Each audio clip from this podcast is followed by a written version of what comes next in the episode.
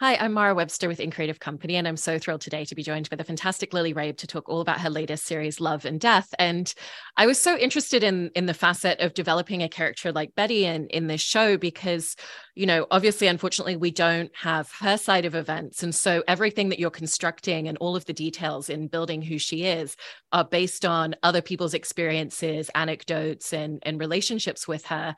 And in looking both at the detail of the scripts and the book that it's based on, evidence of love i was really interested in what that journey looked like for you in finding the details and and a lot of the the common threads in how people would describe her and, and what felt really important to capture for you. Uh, that is it, that's an incredible question and it really it does speak to part of what attracted me most about taking on the role. Something i uh, when i when after i'd been sent the scripts initially i i had a um, was, it was still lots of Zoom, um, but a Zoom with Leslie and David. And something we talked about was this, uh, you know, this kind of not that David was trying to diagnose her, but there is this feeling of something undiagnosed and yet something that could have been managed in such a different way had she had certain resources. Um, and i don't even mean necessarily medication. I think uh, i just a, a, kind of you know a, a forum and a landscape where talking about certain things um, is is welcome and you're given tools and you don't feel so alone. I think something for betty that i was so haunted by and fascinated by was that in kansas where they come from everything i everything i read about her and everything i learned about her was that she had been this kind of she was like a star. Um, she was incredibly popular and and easy easy to uh, easy to love and easy to have a relationship with and then something that is you know because you learn so much about someone through a story by what everyone else says about them but i think in the case of betty so much of it is this it's it's a misunderstanding it's a projection and it's also a way to kind of silence her and um, handle her. So you know i think betty was she was incredibly intelligent. She was an educator. She was devoted to her career the the part in the series where you know she wants to she's very determined to get pregnant. It was actually because she wanted to have the baby in midsummer so that she wouldn't miss school so that she could show up for her students. So you know i think there is so much that's just misunderstood about her and i'm always um I, I guess i did feel a kind of i felt the more I learned about her, I felt so protective of her and I wanted to do, and there's so much we can't know, but given what we do know and what Leslie and David and I all felt about her, I just, I did feel um, drawn towards taking on the responsibility of giving as much voice to her side of the story as I possibly could. And um, yeah, that was something. It was that was daunting and and sort of remains daunting, but it was definitely part of what I what I loved about the idea of getting to to to play her, you know, specifically.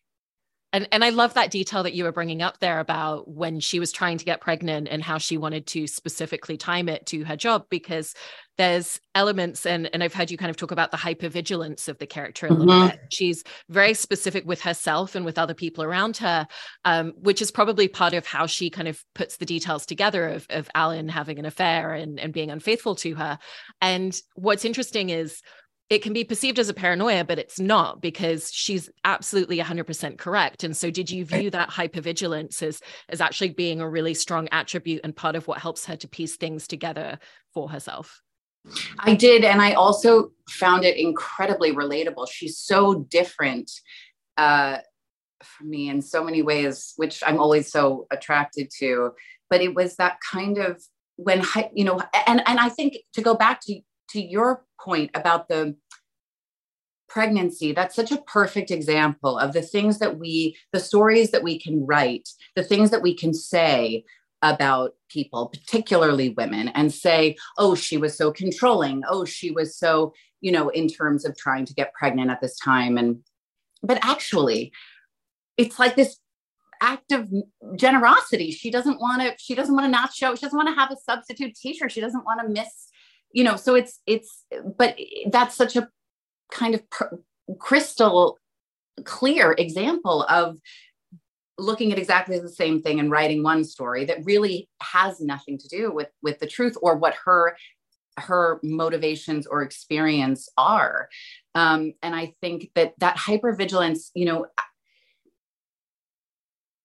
gaslighting is this i feel like it was just became like really a word that was just very has been so in the zeitgeist. I feel like there was a moment in time where my boyfriend was doing a show called Gaslit. I was doing an episode called Gaslight, and there, you know, it was just like every it was, um, and but I think for Betty that that a, a, she's so attuned and i think you know she's she's she's operating in a very high frequency. She absorbs everything. And you know she she doesn't have blinders on.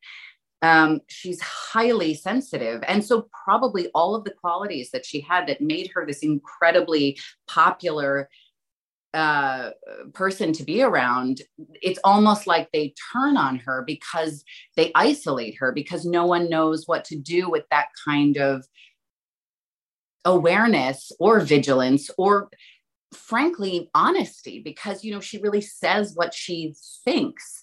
And and i think you know when she feels like something isn't right even if she's not naming the thing you know even if it's not oh it's i think it's an affair until she knows.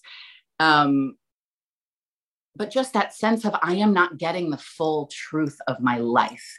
There is a piece missing. And even before the affair i think that you know she has this sense of something not being quite right. And and exactly to your point she's right. But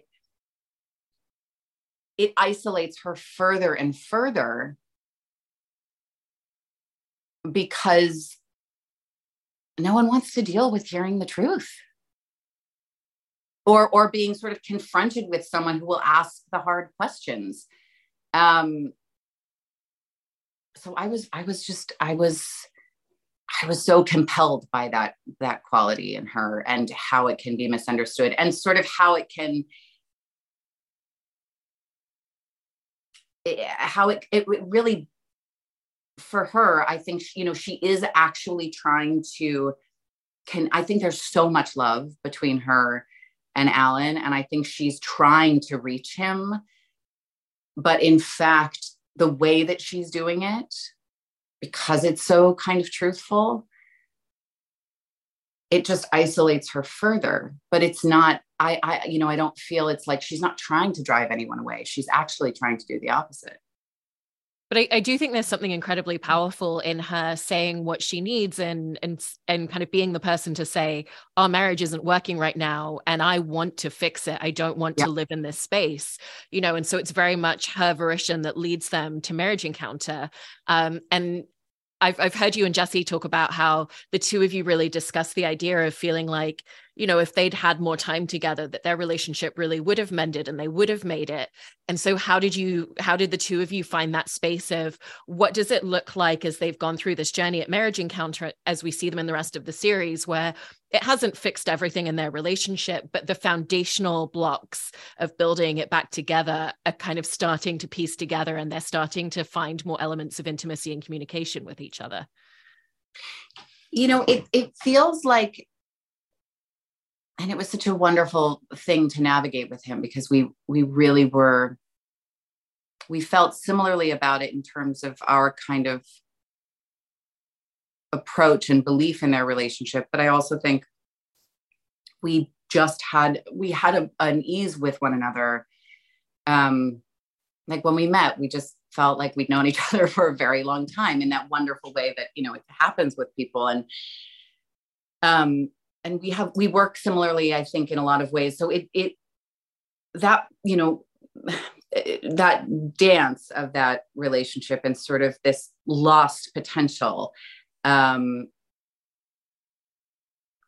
and that delicate like you said it's not it's not that they go there and everything is is is perfect nothing that i mean listen if that place existed right? But but it's enough of a shift. It's not a band-aid because i think it's really something real has shifted. Something sort of fundamental has shifted. And to me what it feels like is they had gotten to the end.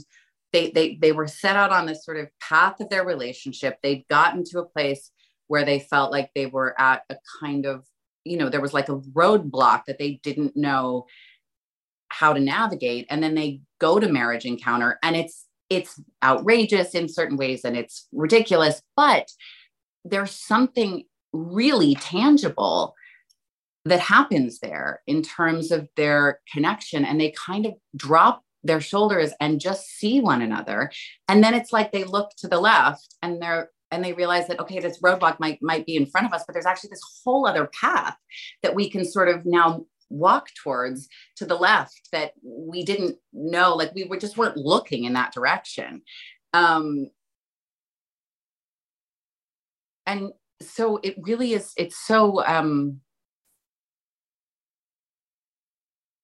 it's so uh, sad that they don't get more of a chance to to sort of because all that's all it is. It's like they haven't arrived at any kind of destination, but they're just walking, you know, they've just kind of like pointed themselves in this other, down this other path It feels like things um, will be possible mm-hmm. there and and i think that that opportunity to kind of explore what that looks like for the two of them is such a great example of of how you've described david e. Kelley's writing in that as as an actor the writing always gives you a lot of space between the lines on the page to really discover and to really find things. And even you know the way that that goes back to what you were talking about at the beginning of you don't need to kind of specifically diagnose betty but you can have essences of truth within that still to to find as you play her.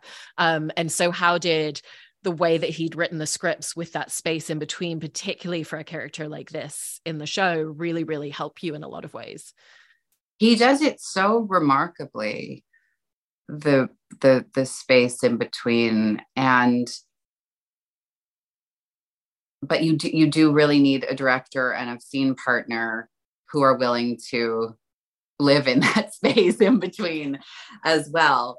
Um and I, I you know i think for betty it's it's david doesn't none of his characters ever feel like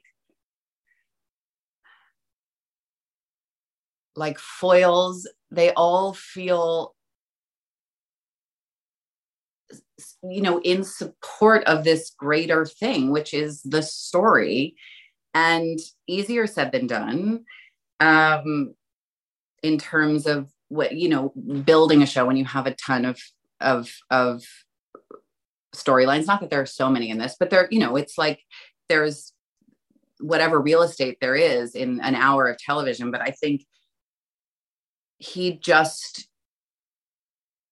is is remarkable at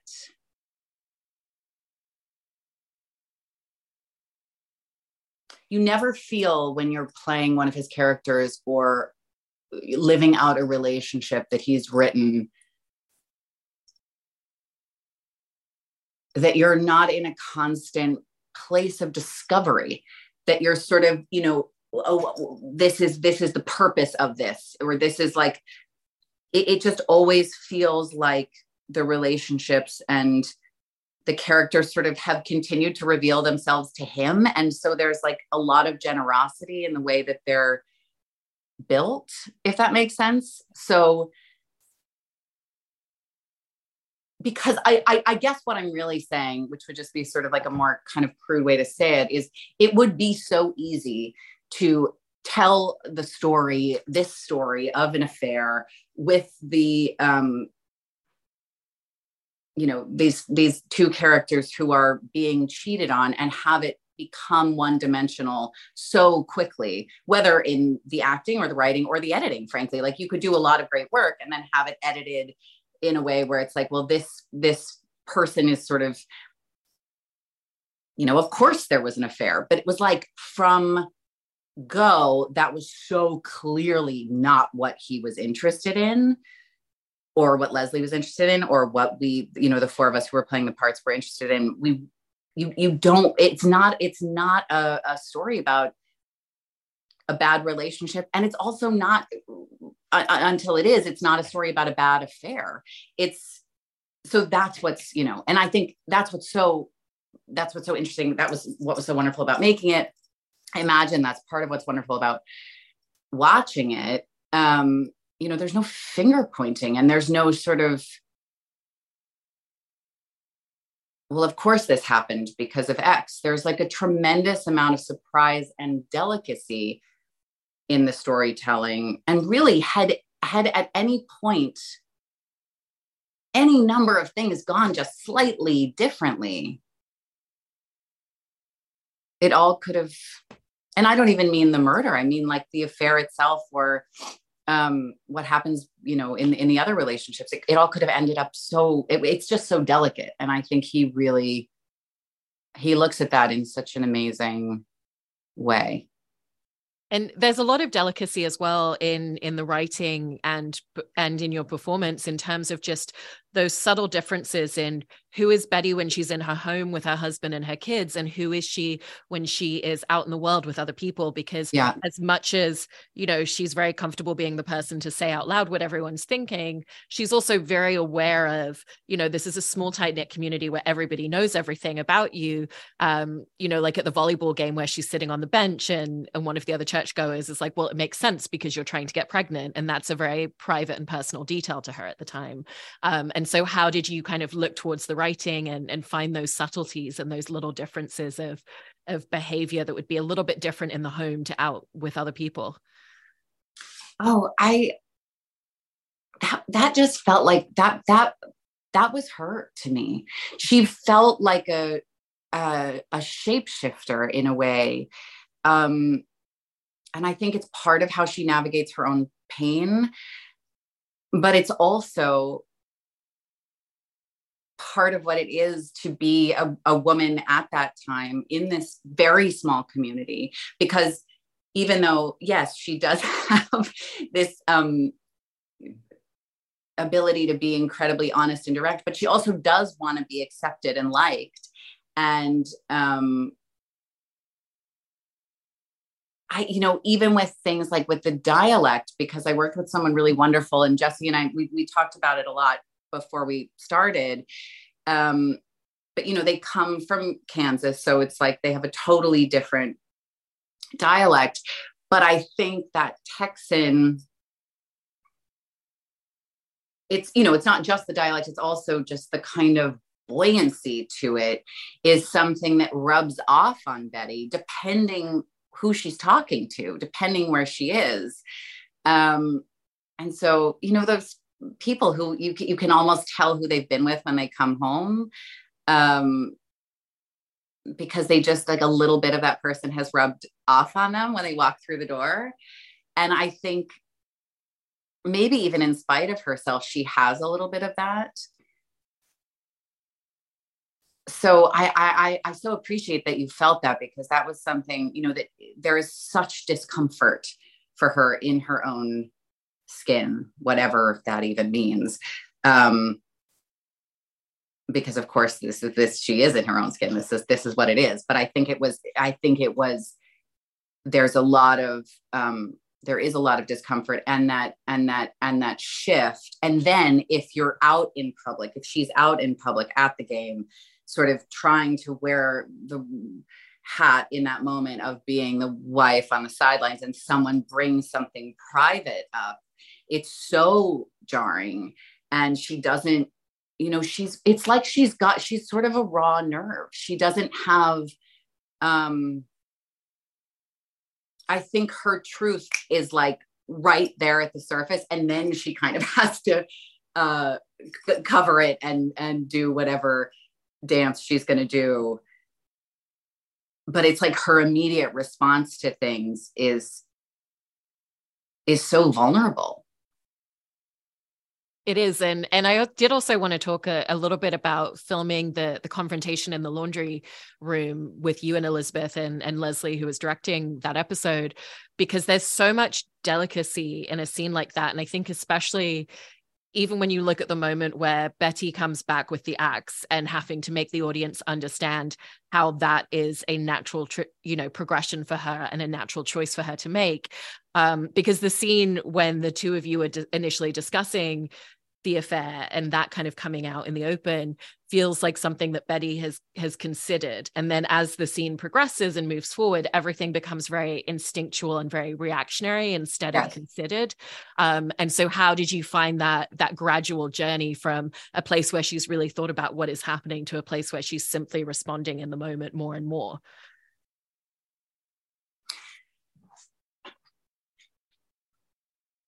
I feel so seen by that question.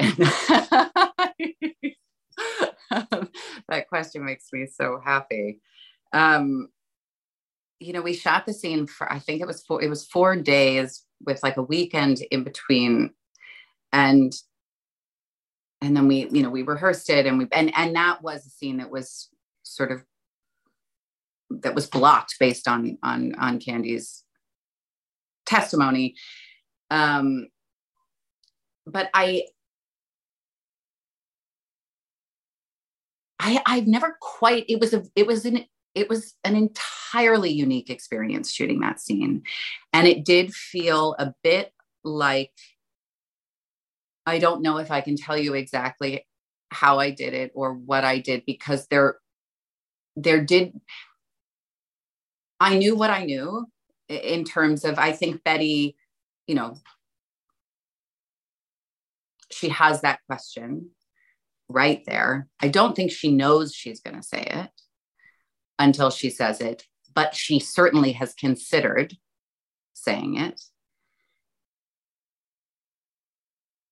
But she doesn't know that Candy's, it's all happening in real time. You know, she does not like,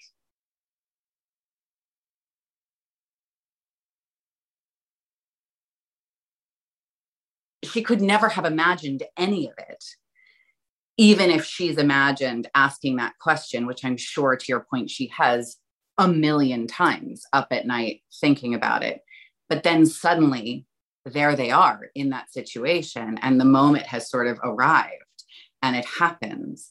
And from that moment on, it just felt like like um I don't know, stepping onto something that was moving and the propulsion of what was happening f- felt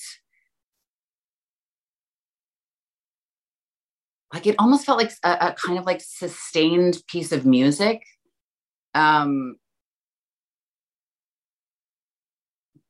but i do think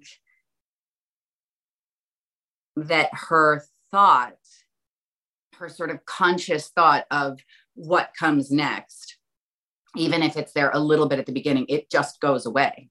And so even when I go to get the axe, I don't believe there's any, I'm not thinking beyond that. It's, it, I'm not going to the garage to get it. I go to the garage to get out of the room and there it is, you know, or it's like everything is just happening. Um,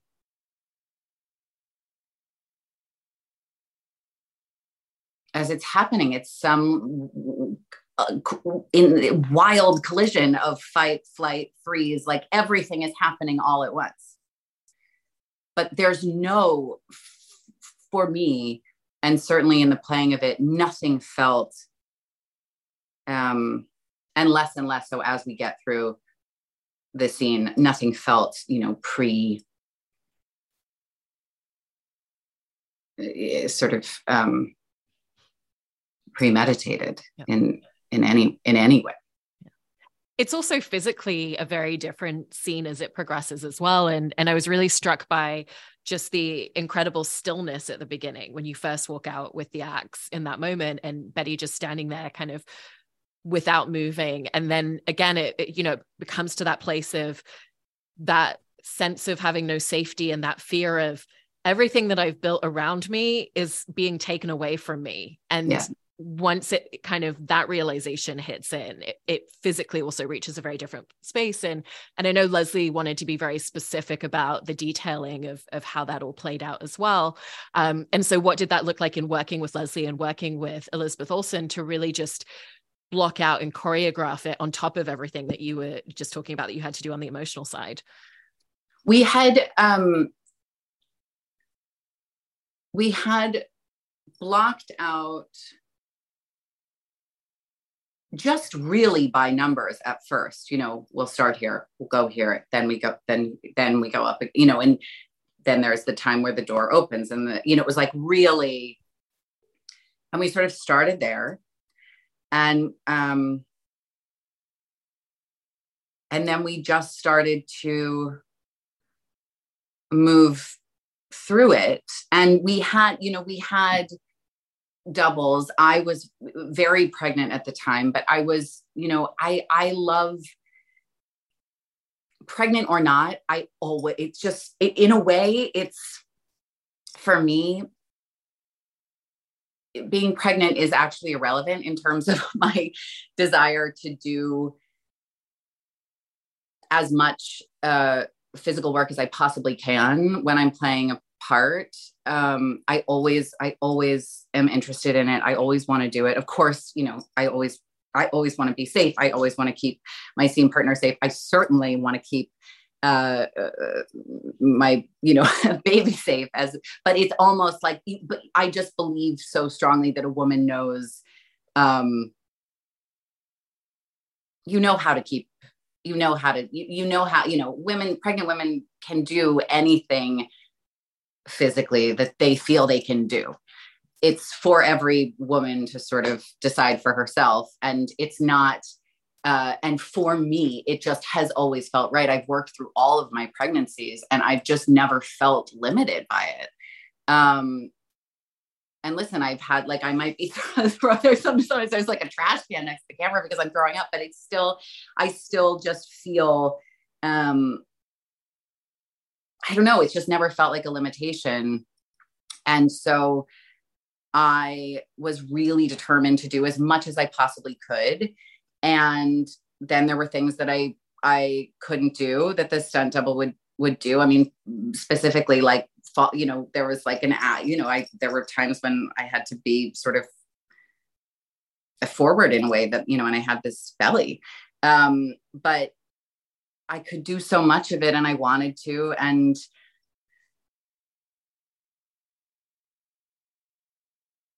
I just learned I learned so much through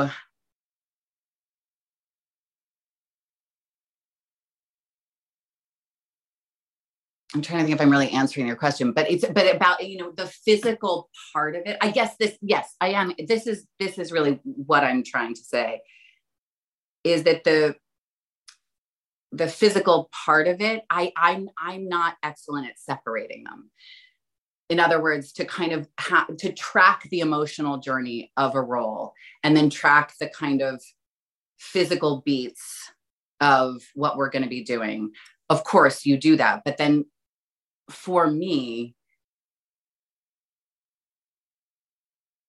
the thing really lives in getting to do them both at the same time and not feeling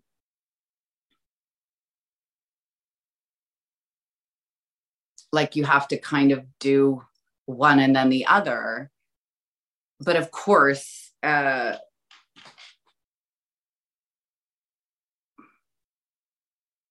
yeah I, I don't know. Am I, I mean i really think it's so because i know because i don't it's just my it's just kind of my taste for myself because i also know some actors like they don't want to and i don't there's nothing there's no right answer or sort of i think it really is just and maybe it is because i feel like so much of you know my early journey as a performer was as a dancer so it was like my body was it told me everything about performing. Um,